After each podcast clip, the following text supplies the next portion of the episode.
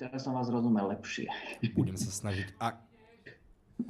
Dobrý večer, vážení diváci, tí, ktorí ste tu s nami v klube pod lampou. Ďakujem, že ste prišli, aj tých, ktorí ste na terase. Ďakujeme všetkých tý, všetkým tým, ktorí nás momentálne sledujú na Facebooku, alebo si neskôr túto diskusiu uh, pozrú, pozrú na sociálnych sieťach alebo na stránke, stránke týždňa. Téma dnešnej diskusie je Norsko-Slovensko a situácia LGBT. Našimi vzácnými hostiami sú Jan Zima z Oslo, momentálne, je škandinavista, ktorý v týchto krajinách žije už viac ako 30 rokov. Áno. Druhým hostom je moderátor teatry Richard Dierer. Dobrý večer. A ďalším je Martin Macko z iniciatívy Inakosť. Všetkých vás tu vítam. Pekný večer prvom rade sa chceme poďakovať partnerom týchto podujatí, a to je Norskej ambasáde a cestovnej kancelárii Bubo, za to, že tieto diskusie podporujú. Ďakujeme veľmi, veľmi pekne.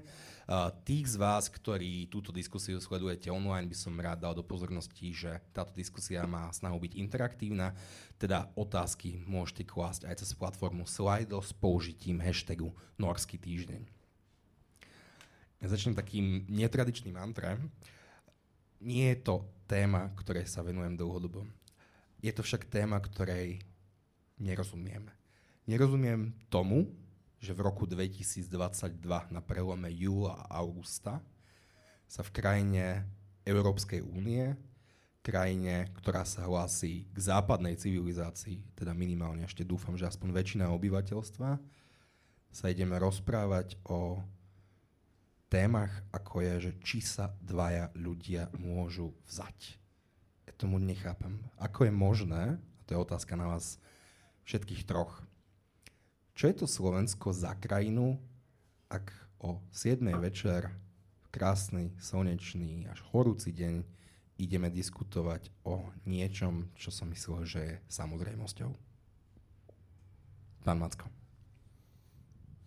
Tak začal by som tým, že uh, Slovensko uh, máme ten 40-ročný skos, spôsobený samozrejme bývalým režimom, keďže vtedy nemohla existovať občianská spoločnosť a táto téma ani v médiách nebola zobrazovaná, čiže v porovnaní s tým Norskom a ostatnými západnými krajinami máme tento, to je objektívny fakt, ktorý nejak nezmeníme, uh, že sme začínali teda až v tých 90. rokoch a vtedy začali prví Eh, ľudia z komunity eh, vlastne vystupovať v médiách alebo byť otvorení a viditeľní v tej spoločnosti, takže to je, to je jednoducho fakt. A ďalšia vec je, že áno, že my už zaostávame vlastne aj s našimi krajinami, ktorými sme ako keby v jednej skupine a mali sme rovnakú štartovaciu čiaru.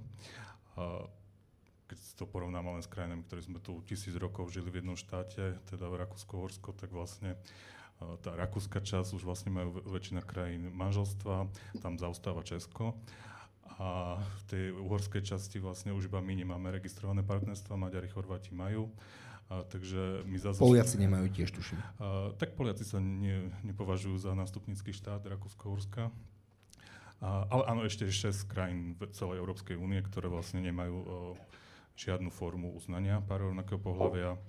Rumunsko, Bulharsko a pobaltské krajiny a teda to Polsko, čo sme spomínali.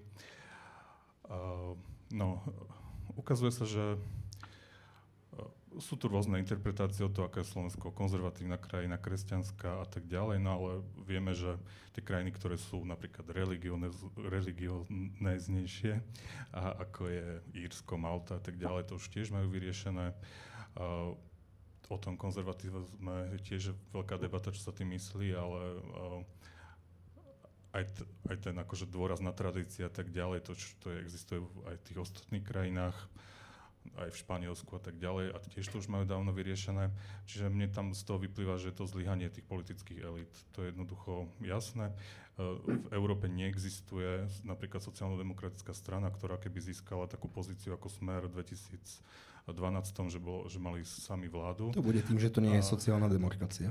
A že by neprijala napríklad registrované partnerstvo, taká, taká strana neexistuje v Európe. V Chorvátsku to urobili dokonca aj po referende, ktoré rozhodlo, že e, v ústave má byť definované manželstvo. Čiže je to jednoznačne zlyhanie tej, tej politickej e, tých politických elít, toho líderstva, ktoré tu nie je. A nie je ani na tej liberálnej strane, čo je akože ale zle. nie je to skôr zlyhanie akože nás voličov, lebo tá politická reprezentácia sa tam nedostáva kooptovaním. Áno. Ale tu treba povedať, že táto téma nebola taká nosná ani v tých krajinách, kde to ako keby prešlo.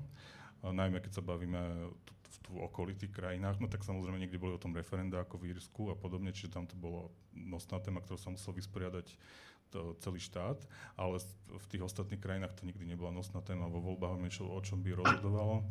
Čiže uh, nehádzal by som to celku ako na voličov, ale uh, je to súčasť problému samozrejme. Richard? Ja, ja súhlasím s tým, čo povedal, čo povedal Martin. Pre mňa je to tiež otázka najmä politických elít, lebo tie určujú, o čom témy verejného, verejného diskurzu.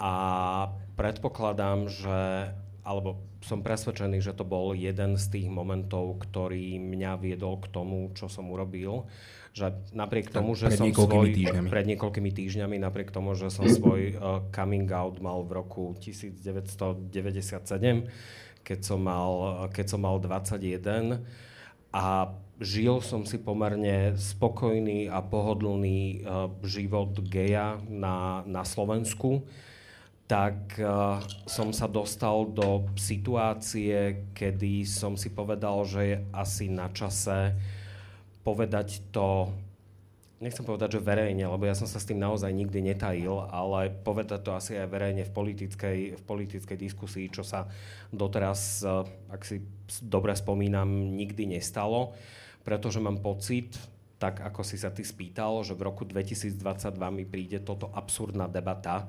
A mám taký pocit, že v roku 2022 je našim najväčším želaním, aby sme zostali aspoň v tom ponímaní homosexuality a, a základných ľudských práv, ku ktorej sexuálnu orientáciu počítam, aby sme zostali aspoň na tom mieste, na ktorom sme tu boli posledné roky a necúvali späť. Tak skús trochu zadefinovať, že kde sme teda sa dostali za posledné roky? Teda od tvojho uh, coming outu v 97.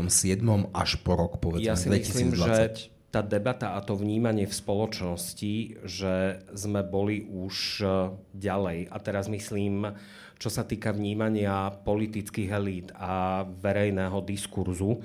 Teraz sa nebavíme o tom, že či mladí ľudia alebo naši rodinní príslušníci sú ochotní to akceptovať. Áno, sú a to sa posúva nejakým spôsobom dopredu, ale že absolútne zlyhávame v diskusii politických elít a verejnom diskurze na túto tému. Pán Zima. Eh, ja si myslím, že ste to vystihli veľmi presne, že je to absurdné. V roku 2022 sa zaoberať touto témou a e, tak sa mi to pripomenulo, keď som sa pripravoval na túto debatu, že som si začal hľadať nejaké tie norské dátumy, kedy sa tu udiali dôležité veci, ktoré pre túto komunitu v podstate boli zásadné a našiel som ich 16 od roku 1950. A potom som začal hľadať nejaké dátumy, ktoré sa týkali Slovenska alebo Československa a som ich našiel, neviem, 4 alebo 3, ktoré sú ešte také... Jedna z nich bola dekriminalizácia homosexuálov. isté. Čiže e, otvárať túto tému e, v Norsku a začať sa ňou zaoberať, možno keby sa tu nestrielalo, tak tu nesedím e, dneska, lebo je to téma nezaujímavá a neexistujúca. Čiže je Slovensko úplne niekde inde, e, ako je Norsko a vy ste, pán Macko, povedali, že 40 rokov. Ja som tak odhadoval, že asi 30. Neviem, ale... Ja 70, lebo rátam aj fašizmus. Prosím? Že ja ešte viacej, keďže predtým, než tu nastúpili bolševici, tu veselo vládli fašisti, takže ja by som naopak pridal tie roky, rozhodne nie ubral. Potom tu vládol Vladimír Mečiar. Čiže to tiež neprospelo. Ja som našiel taký zaujímavý údaj, ktorý ma celkom prekvapil, že vlastne e, dekriminaliza- dekriminalizovaná bola homosexualita skôr v Československu ako v Norsku, lebo v Norsku sa to udialo, tuším, o 10 rokov, 11 rokov neskôr ako, ako v Československu. Ale potom nasledovali kroky dosť zásadné, ktoré sa u vás nikdy neudiali. Len uh, ja by som zdôraznil to, čo povedal Martin, že ak sa bavíme teda o Európskej únii alebo o, o vyspelej Európe, ku ktorej sa táto krajina chce radiť, tak uh, sú naozaj ďaleko religióznejšie krajiny, ako je, ako je Slovensko, či je to Španielsko, či je to spomínané Írsko, kde sa dostali o mnoho viac vpred, ako sme my tu na Slovensku. A nemusíme sa baviť o tom, že um, v Írsku boli silno katolícke alebo kresťanské nálady, že v Španielsku si prešlo tiež obdobím frankizmu až do 70. Uh, rokov, ktorý sa veľmi teda podobal fašizmu alebo nacizmu, ak to môžem uh, k tomu prirovnať. Čiže preto si myslím, že reálne sa bavíme o zlyhaní politických, uh, politických elít na Slovensku. Pán Zima, v Norsku sa veľmi nedávno, pár dní, dozadu udial teroristický útok, kedy počas, počas Prideu jeden šialenec začal strieľať eh, pred, pred gay klubom a následne na ďalších miestach. Ako reagovala norská verejnosť? Um, reagovala veľmi podobne ako um, pri udalosti posledného hrozného teroristického činu, kde zomrelo 77 ľudí. A tu treba si uvedomiť jeden moment, to je, pokiaľ sa spoločnosť radikalizuje, je to úplne iná vec, ako keď sa radikalizujú jednotlivci. A samozrejme je veľmi ťažké e, sledovať alebo mať kontrolu pod, nad jednotlivcami. E, oveľa nebezpečnejšie je, pokiaľ sa radikalizuje veľká časť spoločnosti alebo jej istá časť. A myslím si, že to, čo sa udialo v Norsku pred pár týždňami je, je taká vec, ktorej sa nedá vyhnúť. Niekedy naozaj niekto nemá v hlave všetko v poriadku, e, podľahne nejakým takým vplyvom, ktoré, e, ktoré ho ťahajú nesprávnym smerom. A spoločnosť na to zareagovala úplne, úplne reálne. Myslím si, že takou malou pikantériou, neviem, či sa to dostalo aj do slovenských médií, bolo, že vlastne toho pána chytili civilisti a policia ho zatkla 4 až 5 minút potom, ako ho oni držali na zemi. Čiže napriek tomu, že tento človek mal pištol, e, postrielal pár ľudí, tak existuje v Norsku niečo, čo je taká akože civilná nejaká hrdosť, že ľudia sa zapoja, niekto spadne zo schodov, tak sa do toho v momente pustíte. A takisto aj v takejto absolútne kritickej situácii e, sa civilisti zapojili do, do procesu, aby ten človek bol e, jednoducho zastavený. A myslím si, že to je taký obraz tej norskej spoločnosti, toho, ako, ako nie je dôležité, že či ste hetero alebo či ste homo, ale ak niekto robí nejaké neprávosti, tak sa snažíme všetci tomu zabrániť. Existuje jeden fenomén, ktorému som nikdy neporozumel a súvisí s nenávisťou. Mnoho sa už hovorilo, popísalo o tom, že počas holokaustu umierali Židia, Rómovia, ale aj homosexuáli. Z čoho podľa vás pramení xenofóbia? Čo je to za fenomén? Pre mňa z nepoznaného jeden faktor a druhý faktor z podnecovania z podnecovania nenávisti politickými elitami alebo vládnymi elitami nemusia byť nevyhnutne, nemusia byť nevyhnutne politické. Čiže pre mňa tieto dva faktory že to vyvolávanie nálad v spoločnosti má ďaleko vyšší efekt, ako si myslíme a ako sme ochotní to pripustiť. Nechcem psychologizovať, ale zaujímalo mi ma, ako vy vnímate vôbec, že niekto sa stane že xenofóbny. Ani nechápam tej logike, že dve osoby žijú v jednej domácnosti, majú sa radi a žijú spolu ako rodina a že a mne by to malo vadiť. Ja nechápam tej logiky, že a prečo by mi to malo vadiť? Čak mne nič nerobia, odo mňa nič nechcú. Oni sú, chcú, si chcú len pokojne žiť svoj život tak, ako si ho oni predstavujú. Nemám na to odpoveď a poviem, že už niekoľko rokov sa snažím dopatrať k tomu, keďže sa okrem nejak druhej svetovej vojny a holokaustu, čo mňa osobne zaujíma, je ešte aj práve podnecovanie nenávisti. A ja ti to poviem iba na inom príklade, že snažím sa prísť na to, a nechcem vôbec teraz odchádzať od témy, že v Bosne a Hercegovine do 95. žili eh, normálne pomiešaní bosanci so Srbmi v jednom baraku na dvoch rozdielných poschodiach a zo dňa na deň alebo z noci na deň sa z nich stali jednoducho nepriatelia, ktorá sa dokázali zabíjať. Nenašiel som doteraz žiadnu relevantnú literatúru a žiadnu relevantnú knihu, ktorá by dokázala odpovedať na to, lebo to má nejaký spoločný pohľad, že ako sa u človeka v priebehu niekoľkých hodín zmení vnímanie úplne toho, toho druhého, že je ochotný s ním ísť bojovať a dokonca ho zabiť. Zabiť ho? Áno. Ne, nemám na to odpoveď. Pán Macko, ako to vnímate vy? No, nechcem zachádzať úplne do základov, ale však už nie sú tie e, výskumy dlhodobo potvrdzované tým, že my ako ľudský druh sme nastavený tak, že fungujeme v skupinách a tie skupiny vec medzi sebou akože superia a úplne jedno, aká to skupina, však boli výskumy, kde sa rozdelili náhodní ľudia, len že vy ste tým červení, vy ste tým modrí a hneď bolo medzi nimi rivalita, hneď pocitovali väčšiu solidaritu s tými svojimi, s tou svojou farbou, aj keď tam ich poznali ten deň v podstate ako uh, predtým, takže takto ako jednoducho fungujeme ako ľudský druh. A s, s tou homofóbiou je to, no, vychádzame sa hlboko zažitých predsudkov. Však začali sme aj tým, že homosexualita bola jednak trestná z, z hľadiska štátu, ale z hľadiska cirkvi a spoločnosti ako nemorálna, čiže ešte to bolo uh, istým spôsobom takto posilnené. Zdvojený byľak? Áno. No a dodnes vlastne riešime tie následky obidvoch týchto vecí a nie, nie celkom sa nám to podarilo teda prekonať.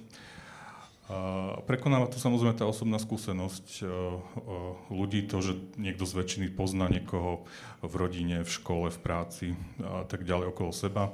A vtedy vlastne to ukazujú všetky výskumy aj nie len u nás, ale aj z iných krajín, že tým pádom má ako keby akceptujúcejší postoj k celej tej menšine. A toto my musíme nejakým spôsobom do budúcna buď teda priamo motivovať samotných LGBT ľudí, aby oni boli otvorenejšie, aby oni o tom hovorili o svojej identite uh, v tých rodinách, školách, práci a tak ďalej, alebo to nejak uh, sprostredkovanie sa to dá teda jedine cez médiá, zdieľanie nejakých príbehov osobných a tak ďalej. Pán Zima, žijete teda už dekády v škandinávskych krajinách. Tak skúste nám povedať príbeh, ako sa teda v Norsku podarila tá akceptácia LGBT ľudí. Ja si myslím, že je to mm, o používaní alebo zneužívaní možno, že e, tejto témy ako nejakého takého zástupného problému. Aby si politici na Slovensku mohli robiť nejaké svoje vlastné kulehy, tak vyťahujú na vás tieto karty. A raz je to, neviem, maďarská karta, potom je to židovská, potom je to homosexuálna a tak ďalej. A toto sa v Norsku nedeje. Tu sa hádame o výške daňových úľav alebo e, progresívnej daní, čiže riešia sa absolútne racionálne veci, ktoré sa vášho života prakticky dotýkajú. Presne ako ste to na začiatku povedali, ako vás môže ohrozovať, že dvaja ľudia v nejakom byte vedľa vás žijú v homosexuálnom spojení nemôže. A je to racionálne, pochopiteľné, každý tomu dokáže rozumieť, ale ak vás prešíbaný politik ťahá smerom, že aha, tak toto je niečo, čo vlastne nám môže veľmi škodiť a ľudia na to naletia, tak potom sa venujete ako na Slovensku 30 rokov miesto budovaniu e, blahobytu, tak sa venujete týmto témam, ktoré vás potom zdržiavajú a ten vývoj e, krýva. Čiže e, v Norsku sa nejakým zázrakom alebo nejakým zázrakom. Je to veľmi podobná spoločnosť ako Slovenska. To je malá krajina, 5 miliónová, každý každého pozná, ale tí politici vlastne toho voliča tiež ťahajú správnym smerom, lebo aj ten volič má niekedy zlú chvíľku, je napajený, že mu stúpajú ceny energii alebo ja neviem čo. A ten politik musí byť nielen natoľko rozvážny, ale musí mať aj takú sebaúctu sám voči sebe, že ich nepotiahne nejakým zlým smerom, len aby mu naleteli a teraz povie, že aha, ja vás zachránim a toto sú títo zlí a toto sú dobrí. To znie ako keby Nóri nemali istú formu populistov, ktorí sa vezú na vlne nenávisti? Máme, máme, máme. Máte pravicových populistov, lavicových populistov. Jedni nám slúbujú absolútnu rovnosť ako zásob komunizmu a potom máte pravicových populistov, ktorí teraz povedia, že neplaťme žiadne dáne, ale nevedia vám potom vysvetliť, že z čoho vlastne by sa celý tento blahobytný sociálny systém mal financovať. Čiže e, musí byť každý volič dosť prezieravý, aby vedel, že ten politik vlastne už od svojej nátury sa vás snaží trochu, nie že prekabátiť, ale snaží sa získať vás na tú svoju stranu. Hm. Áno, ale to hovoríte skôr o populistov, ktorí sú že ekonomickí, ale ja skôr, skôr mal na mysli typy politikov, ako sa nedávno mal v relácii pán Dimeši, ktorý chce zakazovať e, vešať dúhavé lajky, lebo to vraj nepatrí na, na úrad, že skôr mám na mysli takýto typ politikov, ktorí vyvolávajú, že cieľene nenávisť voči určitej skupine obyvateľstva.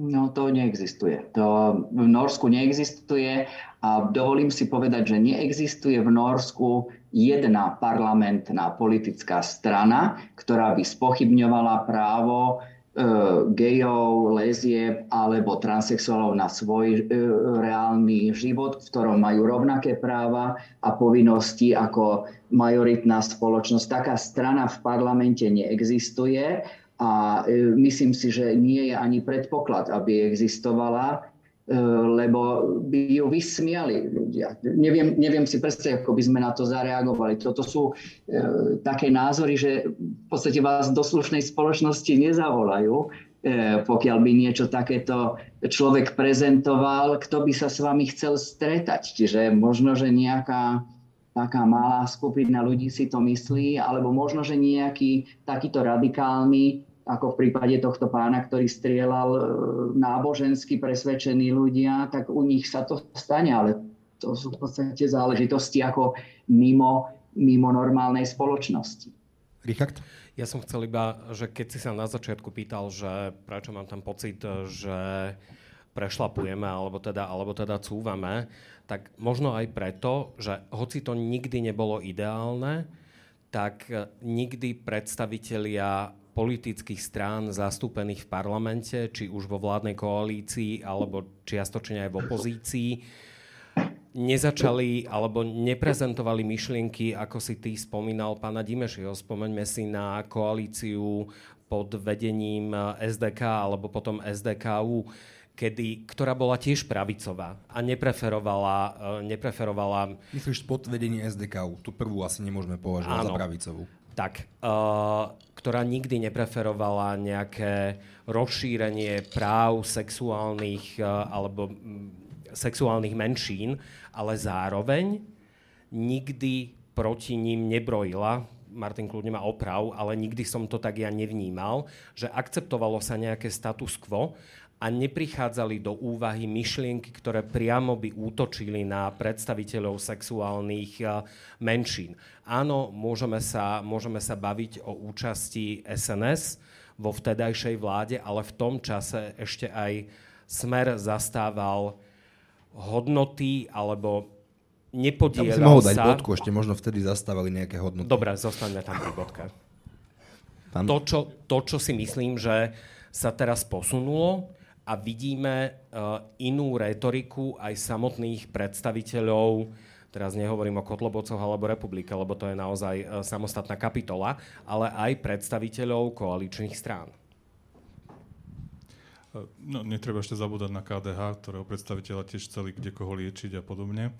A, takže to ešte existovalo. Áno, ale neboli k tomu a... ako keby nikdy pripustení Bola legislatívna iniciatíva na niečo podobné. Áno, vždy sa, vždy sa blokovali v rámci tej koalície, tak to E, fungovalo.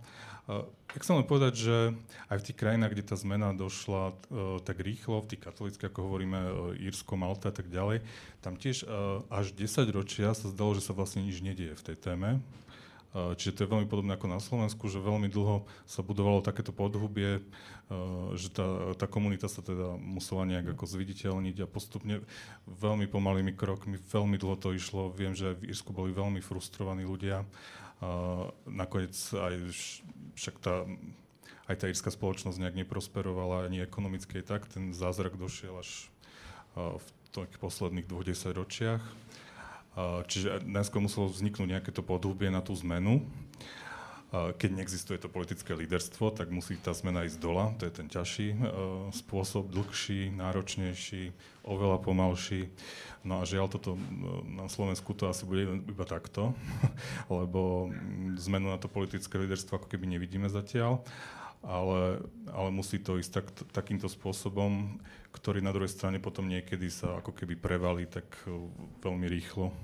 Ale, ale budeme to roky ako keby budovať túto zmenu, ktorá nastane niekedy. Ak môžem e, e, len sekundu doplniť, ono je to veľmi zaujímavé, lebo ja to niekedy sledujem odtiaľ to, viac než s 20-ročnou tlmočníckou kariérou. E, mnohí slovenskí táto vrchnosť príde sem do Norska a navštevuje svojich norských kolegov a teraz sa vlastne stretáva s tou realitou, ktorá je úplne iná ako tá slovenská. A keby ste videli, ako nemôžem vynášať tlmočnícke tajomstvo, ale keby ste videli, ako sa tí istí ľudia, čo na Slovensku vám tvrdia niečo, správajú potom s tými norskými partnermi, lebo ak ste sociálna demokracia e, na Slovensku a ste sociálna demokracia v Norsku, tak vychádza sa z toho, že teda ste sociálna demokracia, nemôžete urobiť vtip o cigáňoch. E, znamená, to, znamená to, že tí ľudia menia charakter niektorí a keď niektorí prídu s nejakými svojimi takýmito nevhodnosťami, tak dostanú po nose. A dostali e, mnohokrát, som to ako tlmočník ja sám zažil, e, klasický prípad je, keď prišla norská prezidentkynia parlamentu na návštevu oficiálnu do Bratislavy pred 100 rokmi a stretla svojho, nebol to predseda, ale tuším podpredseda parlamentu a obyčajný prvný obed sa zmenil na hádku, pretože ona sa mu chcela pochváliť, že aká je vysoká pôrodnosť v Norsku a on sa jej teraz spýtal, že či teda sú to tieto tradičné rodiny, čo produkujú tie, tieto deti a ona mu na to odpovedala, že nie, vie, že tí 40 tí muži, že oni si vlastne nájdu nejaké nové frajerky a potom sa za nich oženia a ešte majú ďalšiu ako várku deti, čiže nemajú dve, ale dokopy 5. A teraz on sa absolútne na to urazil a v podstate ako začal e, vyšetrovať, že či je za eutanáziu, že či podporuje tieto, ako úplne sa to zvrtlo. A to je presne obraz takých tých kultúrnych stretov, že vlastne niektorí tí politici tomu veria, je to naozaj ich agenda. Ale niektorí politici tomu podľa mňa absolútne neveria a dokonca aj žijú predsa úplne iným spôsobom. Aj na Slovensku politici predsa vo vysokých štátnych funkciách sú ľudia, ktorí myslím si, že uh, by skôr preferovali norské zákonodárstvo v tomto smere. Richard, keď si hovoril o tom, že aj pred diskusiou sme sa o tom rozprávali, že máš dojem, že skôr cúvame a pri, pri najlepšom, že stagnujeme. To znamená, že začínaš mať zo spoločenskej klímy strach? Začínam sa jemne obávať uh, vecí, že cez tú tichú, ako to, čo mne robí strach a čo je pre mňa e, červená čiara, je tá pomaly plížiaca sa akceptácia krajnej pravice alebo fašizmu na Slovensku u štandardných politických strán. Neviem si predstaviť kedykoľvek predtým tú debatu, že sa budeme baviť o tom, že kto je dobrý fašista a kto je zlý fašista. To mne príde úplne absurdné. Neviem si predstaviť, že sa dostávame do situácie, že niekto tu ide reálne kooperovať, či už na úrovni schvaľovania jednotlivých zákonov, alebo po prípade nejakej podpory uh, do budúcna vlády, aj keď sa to stále vylúčuje, čo je ešte taká nejaká posledná, posledná moja nádej. Ale áno, toto vo mne vyvoláva strach. Akceptácia fašizmu v Nemčine, na to existuje jedno fantastické slovo, keďže som študoval v Nemecku, eh, volá sa to, že salonfähig, že, že tí fašisti sa stávajú salónne akceptovateľnými. Mm. Áno, toto vyvoláva vo mne strach, že čo v tejto krajine bude, lebo som to nikdy nezažil a neviem si predstaviť, že by to malo nastať. Ja len dodám jednu moju myšlienku. Myslím si, že žiadna parlamentná štandardná politická strana fašistov neakceptuje. Je tam mnoho neštandardných, ktorí ich akceptujú. Keďže tá najväčšia je kadečo strana rozhodne nie. V tomto sa mne ako moderátorovi politickej diskusie ťažko zavezuje k týmto hodnotiacim úsudkom. Už si odpovedal, je to v, je to v poriadku. Pán Matko, vaše idei? A čo bola otázka? Otázka bola, že keď sme sa s Richardom pred diskusiou rozprávali o tom, že tá spoločenská atmosféra sa zhoršuje smerom na LGBT ľudí, pri najhoršom stagnuje, ale to sme sa asi shodli na káve, že, že skôr nie. Či vy z toho máte obavy? Ja by som to rozdelil na tú spoločnosť a tú politiku lebo spoločnosť sa predsa len trochu posúva. Uh, najviac to vidíme u mladých ľudí. Uh, to inak vyšlo aj z posledných prieskumov Globseku, že vlastne špeciálne na Slovensku je najväčší generačný rozdiel v postojoch e, na LGBT ľudí. E, v tom, že tá mladá generácia už je väčšinovo, dokonca tam bolo cez 60% za e, manželstva pre všetkých, tých ľudia po 30, čo je obrovský rozdiel oproti starším ľuďom, kde je to iba 30% a tento rozdiel je dokonca najväčší tu v celom regióne. Doplňujúca otázka, a v tom prieskume sa rozlišovalo medzi manželstvami a partnerstvami, alebo nie? Bolo tam vyslovene spomenané, že podporujete rovné práva a zátvorke bolo napríklad manželstvo. Tak, tak nejak znela tá otázka. A, takže toto je jedna vec, že tá spoločnosť sa ako keby trochu posúva, a najmä tí mladí ľudia. A, Uh, taká základná otázka, čo je v tých prieskumoch vždy na toleranciu, je to, že či by vám vadil homosexuálny pár, takto to bolo položené v tých 90 rokoch v susedstve, alebo potom akákoľvek iná menšina v susedstve. A v tých 90 rokoch, keď sa to začalo prvýkrát merať, tak to bola, že 60% ľuďom na Slovensku by vadil takýto pár. Uvádzali aj dôvody? A, myslím, že sa konkrétne neskúmali už tie dôvody. A potom to postupne klesalo až v tom 2012 pred referende to už bola len 30%, e, taká tretina. No, potom zase do toho negatívne zasiahlo referendum, ktoré to zvýšilo zase ten počet tých, ktorým to vadí, na 46%. A už teraz posledné roky, e, čo bol tento prieskum, tak opäť to klesá k tým 30%. Takže sa, keby nebolo to referendum, tak tiež sme niekde inde, ale tiež pomaly sa vraciame a klesá to, tento, toto percento. A, ale to je len základná otázka o tolerancii, či by niekto vôbec vadí. A nie o tom, že či by mal ako mať plné práva ako ja. Takže to už je ďalší stupeň, tá akceptácia. A tu trochu ešte viac zaostávame. A, no a tá politická oblasť, áno, tam sme asi v najhoršej situácii, aká existovala, lebo jednak vieme, že v parlamente je väčšina, ktorá je ochotná obmedzovať práva LGBT ľudí a od toho septembra pravdepodobne nebude ničím blokovaná, lebo v minulosti sa aspoň v rámci koalície tie strany vedeli blokovať vzájomne, aby niečo takéto neprešlo, aj jednej, aj druhej e, strane. No ale teraz to už bude úplne voľné pole pôsobnosti, takže to bude asi najhoršie obdobie do tých budúcich volieb, ktoré sme zažili. Pán Zima, vnímate to podobne? Um, teda, že situácia tak, skôr zhoršuje začínam svoj deň pri káve vždy, že čítam jedny, dve slovenské a zhruba to isté norské noviny. A to keby ste e, rozumeli aj po norsky a po slovensky, tak dakedy sa vám to nezmestí do jednej hlavy, lebo je to ako keby jedno bolo z Marsu a druhé bolo z inej planety. E, a píše sa o tých istých veciach v podstate, e, čiže žijem v takejto schizofrénii, že sa snažím to pochopiť, že čo, čo sa to tam deje a prečo sú tí ľudia takí, akí sú a prečo sú tí ľudia tuto v Norsku úplne iní. A e, niekedy si poviete, že dobre sú frustrovaní a potom majú týchto hrozných politikov, to môže byť dôvod, ale aj tak v, v tej prapodstate je to dosť taká nepochopiteľná vec pre mňa. A e, viete, Norsko je na konci sveta, ako Pachochybský zbojník spomínal ten plot, Čiže to je tuto niekde blízko pri nás, ale vy ste úplne v strede toho diania, akože v strede kontinentu a vlastne mali by ste vy byť skôr tí, ktorí tie vplyvy e, okolitých štátov, toho prostredia viac nejak tak do seba nasávajú. Nasávame a... Maďarsko, Polsko ostatočne. Prosím? Že vplyvy z Maďarska nasávame veľmi úspešne.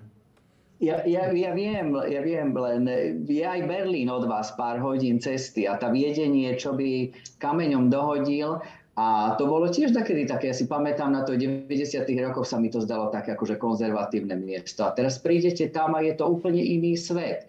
A sa človek prehúpne cez tú hranicu a odrazu vidíte, že už to nie je celkom také, ako ja to nazývam, normálne. Čiže e, niečo sa deje v tom prostredí a tá spoločenská angažovanosť, ja si strašne vážim napríklad e, cestovnú kanceláriu Bubo, že to v podstate niečo takéto sponzoruje. Ako norská ambasáda, myslím, že v rámci tejto norskej zahraničnej služby, že to má v takej agende v podstate šíriť, e, šíriť e, podporu ochrane menšín, ale ja obdivujem ľudí, ktorých, všetkých, ktorých tam sedíte teraz, lebo mohli by ste byť kde na dovolenke v Chorvátsku a nezaoberať sa tým. Čiže e, čím viacej takýchto aktivistov, v podstate ľudí, ktorí naozaj e, tomu chcú venovať svoju energiu a voľný čas, tak tak sa to pretvára. Napríklad a propos títo politici, ja som si dneska uvedomil vlastne, že e, v 93., keď prijali zákon o registrovaných partnerstvách v 93. Čiže to máme koľko rokov? Máme 2022? 29. No. A e, bol to prvý lesbický pár, ktorý sa akože zosobášil a e, jedna z tých dám bola členka norského parlamentu. A hádajte za akú stranu? Za pravicovú za pravicou. Čiže to, to, to neboli socialisti. E, čiže je to, je to aj taký obraz, ako by ste povedali, že salón fejš, e, samozrejme, je to aj otázka, že čo akceptujeme, čo nie, ale e, myslím si, že v tomto západnom svete sa to už naozaj nenosí, že teraz vyťahnete nejakú takúto hrubosť na druhých a montujete sa im do toho, že kto s kým spáva, alebo ja si myslím, že aj sa to týka takých heterosexuálnych vzťahov. Napríklad v Norsku existuje univerzálny zákon o manželstve, čiže bez ohľadu na pohlavie, ale zároveň existuje zákon o živote druha družka alebo druha druha družka družka, ktorý je postavený presne na tých istých princípoch ako manželstvo. Čiže štát vlastne vstúpil do toho, povedal, že viete čo, ak sa chcete sobašiť, máte túto možnosť, ak sa nechcete, tak to má rovnakú presne váhu ako, ako to isté. Zoberte si, že od roku 2016 existuje e, sobášenie gay párov v norskej církvi protestantskej. Ja nerozumiem tomu, keď prídu napríklad návšteva zo Slovenskej evangelickej církvy do Norska, že ako sa tvária potom, že či to tako je neexistujúca vec, zmenila sa liturgia pri sobášoch, aby to mohlo teda byť aj pre gejov, aj pre heterosexuálne páry. A to existuje, to funguje od roku 2016, čiže 6 rokov, bez problémov to tu je. Nikto sa tým nezaoberá. Aké sú najväčšie problémy, ktorým LGBT ľudia na Slovensku čelia?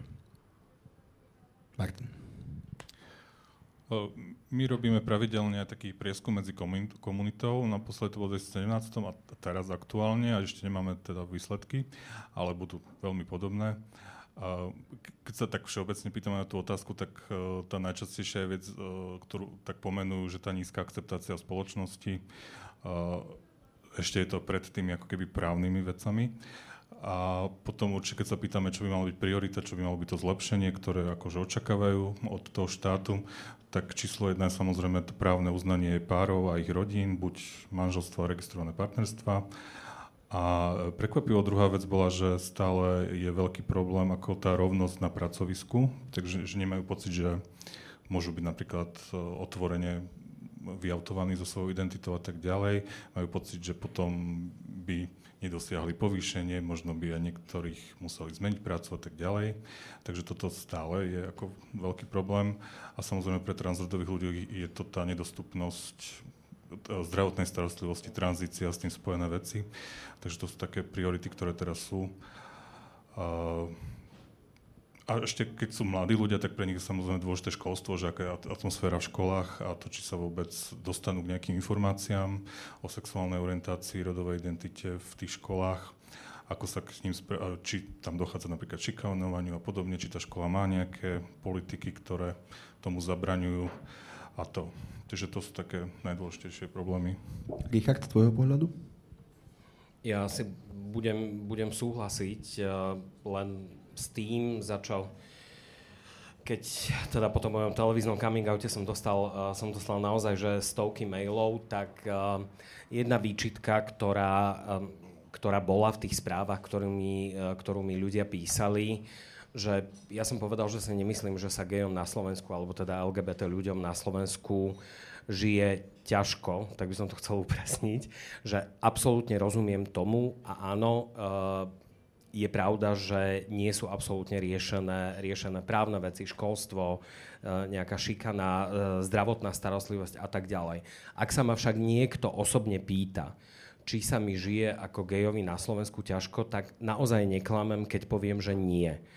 Pretože keď ja som sa vyautoval v 97. Hoci je pravda, že to bolo počas e, štúdy v Nemecku, ale ja som sa potom vrátil na Slovensko v 2000 alebo v 2001. Nikdy som sa svojou sexuálnou orientáciou netajil a ja teraz neviem, či som mal iba šťastie, ale ja som naozaj nikdy nezažil otvorený hejt, otvorenú diskrimináciu, e, otvorenú šikanu. Ja neviem, možno sa to dialo na pozadí, keď som sa otočil chrbtom, ale úprimne som sa s tým nikdy nestretol. A je pravda, že som nerobil vždy iba v médiách. Prešiel som si aj obdobím, keď som pracoval v štátnej správe a ani tam sa mi to neudialo. To len na dovysvetlenie toho, že prečo ja hovorím, že mne sa ako gejovi nežije na Slovensku ťažko, pričom rozumiem regionálnym rozdielom, rozumiem problémom priznania sa vo vlastnej rodine, ja to všetko chápem, len keď sa to mňa niekto osobne pýta, tak nikdy som ten problém nemal. Pán Zima? Neviem, čo mám na to povedať. Je to... Um, možno, že, možno, že ja to vnímam inak e, zo zahraničia, keďže tie rozdiely sú také obrovské, ale je to také staranie sa možno, do života, e, do súkromného života druhých ľudí, ktoré je na Slovensku iné ako v Norsku. Ja si nepamätám, že by sa ma tu niekto za 25 rokov alebo za 30 spýtal v pracovnej súvislosti, nie že sa niekomu páčite alebo nepáčite, že e, akej ste orientácie, čiže to by bola absurdita. Vyberajú vás podľa kvality alebo nejakých takýchto profesionálnych merít ale na Slovensku sa vám ako stane, myslím si, že skôr, že vás takto spýta, kedy sa už ty oženíš konečne? Nie, a teraz človek má 52 rokov, všetci rozumieme tomu, že o čo ide, ale aj tak takto sa dokáže vysúkať na nejakú takúto e, otázku. Čiže je to možno, že aj taká kultúrna vec do istej miery, e, tiež určite je relatívne, e, čo je dobrý život a čo nie je dobrý život. Ja si myslím, že e, rovnako si slovenskí gejovia a lesby zaslúžia také štandardy ako norské. Neurobili nič horšie, zlé, prečo by taký život nemohli mať. Možno, že títo norskí mali šťastie najlepších politikov alebo na, ja neviem, nejaké iné historické okolnosti, ale naozaj tie štandardy by mali byť spoločné pre všetkých. A e, v rámci Európskej únie myslím si, že by mali byť naozaj rovnaké, lebo, lebo prekročíte hranicu a odrazu e, je svet úplne iný a e, stále sa platí tým istým eurom a odrazu si myslíte, že ste úplne niekde inde. Na Slovensku je dokonca situácia taká, že pár, ktorý žije spolu desiatky rokov s LGBT, s LGBT ľudí a, a niektorý z partnerov ochorie, ten partner, ktorý s ním žije 20-30 rokov, nemá ani len nárok na to, aby sa dozvedel, ako sa, aký je zdravotný stav a, svojho partnera. Myslíte, že máme nádej, aby sa v dohľadnej dobe zmenilo aspoň to? A dodám ešte jeden dodatok, to sa netýka, to sa týka úplne všetkých. Dnes je obrovské množstvo párov, ktoré nežijú zosobášení, alebo sa nechcú zosobážiť, alebo sú, sú oddelení, alebo čo. Máte dojem, že aspoň toto by sme mohli v dohľadnej dobe zmeniť? Ja som tu za toho, za toho skeptika. Um, ako sa tak pozerám do budúcna na margo toho, čo som, čo som aj hovoril, tak ja to až tak reálne nevidím. A bolo by to viac než potrebné, ako opakujem, to keď som povedal, že ja si ži, uh, žijem svoj život spokojného geja, neznamená, že absolútne nesúhlasím s tým, čo povedal, čo povedal Martin alebo čo povedal Jan Voslo. Áno, určite si LGBT ľudia na Slovensku zaslúžia absolútne rovnaké práva, aké majú či v Norsku, alebo v Nemecku, alebo v Holandsku. O tom, o tom nie je debaty, ja som hovoril iba o tom vlastnom, uh, vlastnom postoji.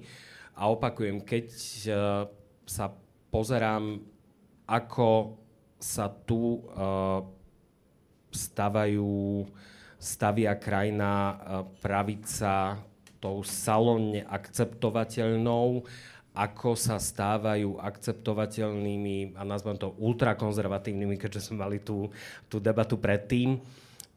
myšlienky a ako sa vedie politický diskurs a k čomu smeruje drvivá väčšina politických strán, tak to nevidím veľmi pozitívne. Ale možno, ja, ja sa chcem míliť, len hovorím, že keď to tak sledujem... Zvykneš sa v tomto míliť? Ja dúfam, že v tomto sa extrémne mílim a že ma e, realita presvedčí o opaku. Martin Matko?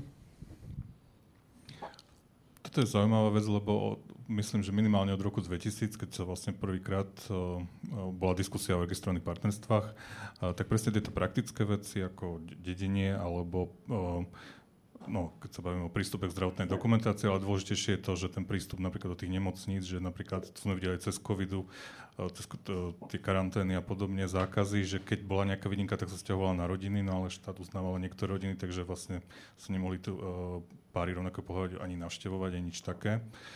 A, no a o týchto dvoch veciach vlastne hovorí aj KDH, odjak živa, aj SNS, že s tým vlastne nemajú žiadny problém, aj tie, akože, čo sa považujú najkonzervatívnejšie strany, čo sú aj, proti. Aj pán poslanec Dimeši to teda a... v relácii potvrdil, že by nemal ano. problém s takýmto, s takýmto zákonom. Ale nepríde s takou iniciatívou. On nie, ale podporí kohokoľvek iného. No a čiže to kontinuálne tvrdia už 10 ročia prakticky a stále, stále to nikdy nenastalo. Ako, to, to je už úplne ako Už jak diálnica do Košic, že? Áno. Uh, no ďalšia vec je, že keď sa ide k tým ďalším právam, tak tam to už je reálny problém, lebo my sa bavíme, že registrované partnerstvo a manželstvo je nejaký balík práv a povinností. Takže tam musia byť, keď máte nejaké právo voči tomu partnerovi, tak musí tam byť aj povinnosť, napríklad vyživovať a tak ďalej, ešte solidárni dlžníci. Čiže to už keď sa bavíme o tých ďalších, tak to musí byť takýto balíček, ktorý je vyvážený, lebo keby to bolo iba tie práva, tak to ozaj by mohol kdokoľvek uzatvárať. A tieto manželstva aj z nejakých zišných dôvodov. Ale to, že sú tam aj tie povinnosti, tak to odrádza samozrejme. A, no a no otázka je, že e, nemyslím si, že sa to podarí cez ako politickú prezentáciu. Čo máme šťastie ešte ako Slovensko, napríklad v porovnaní s Maďarskom, že okrem toho, že máme ešte slobodné médiá, tak máme aj ako tak e, nezávislé súdnictvo, ktoré uznáva európske právo, uznáva európske dohovory, ktoré sú o ľudských právach a tak ďalej. Takže v súčasnosti už ústavný súd má na stole otázku napríklad riešenia situácie medzinárodných párov, keď vlastne jeden, ktorý je mimo EÚ a, a je zosobášený so Slovákom, a vlastne mu u nás nechcú dať pobyt, a pretože ho neuznávajú ako rodinu, tak ústavný súd teraz rieši, že či to je v súlade s našou ústavou a celku si neviem predstaviť, keďže už sú na to aj nejaké predchádzajúce rozhodnutia aj z európskych súdov, že by povedal, že nemá na to právo. Takže tuto očakávame, že sa posunieme, to je taký veľmi drobný krok, alebo je to taký prvý. A vieme, že v tých krajinách, kde bola táto situácia politicky zablokovaná, však to bolo aj susedné Rakúsko, tam dlhé desaťročia vládli sociálni demokrati s konzervatívcami, s ľudovcami a, a nič sa neposunulo, sa tiež sa blokovali vzájomne v týchto témach. Takže tam tiež rozhodovali až súdy postupne. A v súlade samozrejme s väčšinovou mienkou, lebo tá sa tiež posúdila v krajine. To isté bolo v Amerike, kde tiež je to obrovská politická téma, ktorá rozdeľuje e, najmä ako to, tie vládne štruktúry, nie až tak spoločnosť. A Čiže v tých krajinách, kde zlyháva ten politický systém, aj Taliansku napríklad, vždy to rozhodli súdy. Pán Zima?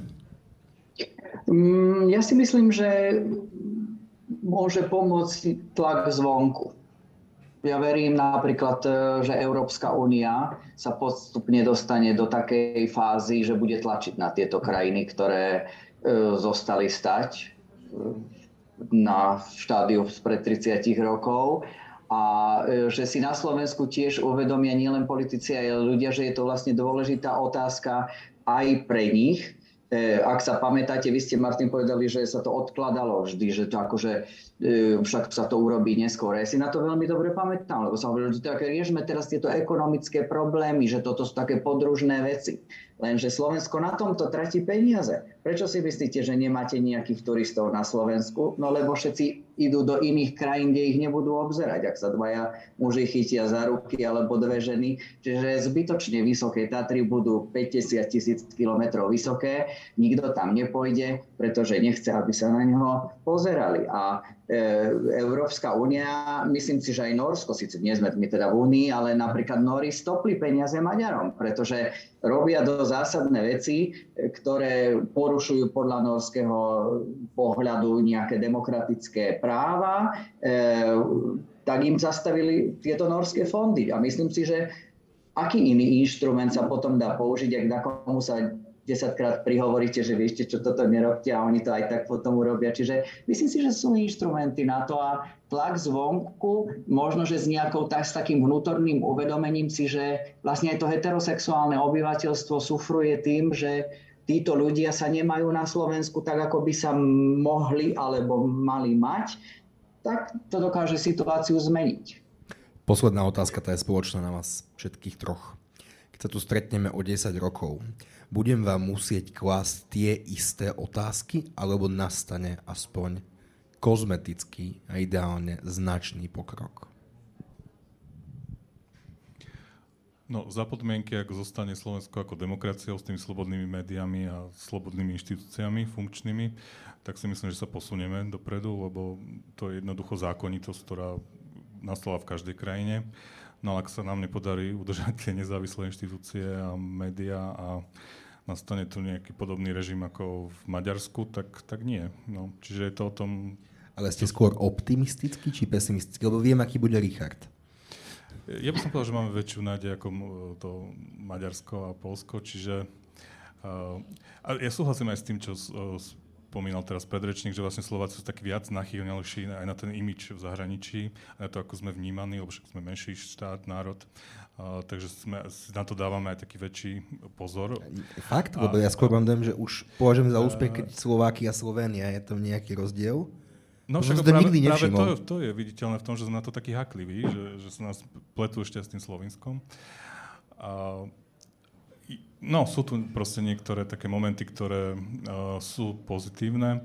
Je tu veľké riziko, že to takto nedopadne, ale je to teda na nás, že ako sa s tým vysporiadame. Richard? Keby si povedal, že či o rok, tak by som ti potvrdil tvoju hypotézu um, môjho skepticizmu. O 10 rokov si myslím, že už budeme niekde inde. Pán Zima? Ja si myslím tiež, že, že to nakoniec to dobre dopadne, len to strašne dlho trvá. Je to na škodu, na škodu ľudí, ktorí, ktorí v tej krajine žijú. Ale viete, svet sa nedá zastaviť, môžete z neho na chvíľu vystúpiť z toho vlaku a e, keď bude Slovensko poslednou krajinou, ktorá bude príjmať zákonodárstvo, ktorý všetci budú mať okolo vás, tak môže to byť na jednej strane hamba, ale na druhej strane je to dobré, že sa to nakoniec e, udeje. Čiže všetko zlé je na niečo dobré a možno, že z tohto ťažkého pôrodu slovenského, že niečo vznikne pozitívne. Ja som optimista v živote. O necelých 5 alebo 6 týždňov bude mať osobne svadbu so ženou, ktorá, ktorá tu sedí a s ktorou som veľmi dlho a veľmi šťastný. A neviem si predstaviť e, situáciu, že by som bol e, v gay zväzku otvoril gay pár a štát by mi zakázal slúbiť pred štátom alebo Bohom niekomu, že s ním chcem byť e, navždy. Skúsme si na takéto situácie pamätať, keď sa budeme s kýmkoľvek o týchto témach, o registrovaných partnerstvách, manželstvách, výchove detí, LGBT ľudí. Skúsme si na to pamätať. Ďakujem Martinovi Mackovi.